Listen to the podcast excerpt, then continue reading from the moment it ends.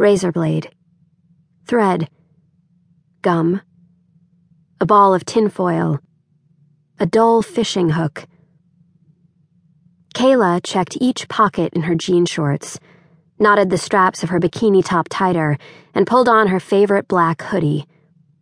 She frowned at her bare feet. She'd blend in better with flip flops, but she could run better in sneakers if anything went wrong. After a half second, she chose the sneakers. She believed in herself, but she also believed in the supreme idiocy of people and their tendency to interfere in the most inconvenient way possible. Telling herself to think positive thoughts, Kayla applied kohl eyeliner around her blue eyes, then put on three necklaces a Hamsa hand, a blue and white glass eye, and a crescent moon with a pentagram. Moonbeam? she called as she yanked a brush through her black and pink hair.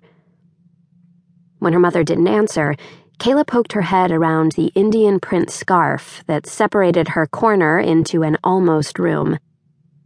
Empty. Or rather, not at all empty. Kayla and her mother rented a one room cottage, and it was crowded with pots of herbs, baskets of polished stones, and piles of candles. Prayer flags were strung across the ceiling. Dream catchers filled the rafters, as did knots of red ribbons and mobiles of feathers and bones.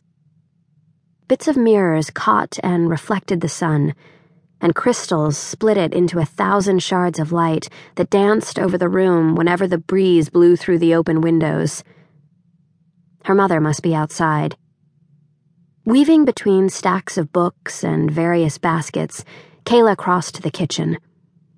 She stepped onto a chair, then the counter, inserting her foot between the dishes piled there. Twisting, she stuck her leg out the window and ducked through the opening shifting her weight until she was perched on a window box of herbs. She jumped to the ground. Mildly, her mother said, I wish you wouldn't do that. Kayla grinned at her and plopped a kiss on the top of her mother's graying head. Sorry, Moonbeam. Her mother was on her hands and knees in a flower bed. She had a pile of red ribbons beside her and appeared to be tying one onto each of the red and blue plaster garden gnomes. Ooh, they look fancy. Special occasion? Garden party for garden gnomes? I am allowed to be eccentric in my advancing age. You were eccentric when you were 12.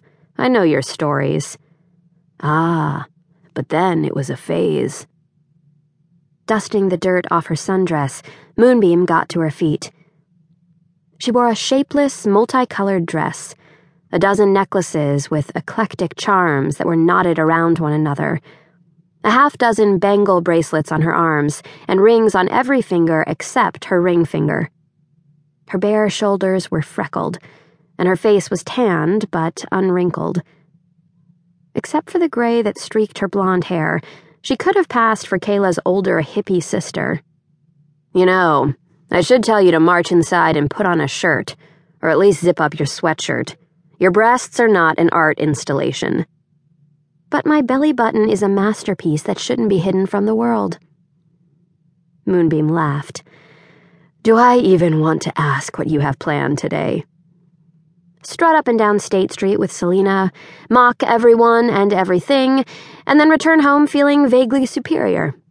Oh, and maybe eat a burrito. Lofty goals. Again, if I were a good mother, I'd ask if you plan to find a summer job. And maybe tell you not to smoke, drink, do drugs, or talk to strangers. Do we need to have the sex talk? God, no. And I have a job. You do? I look after you.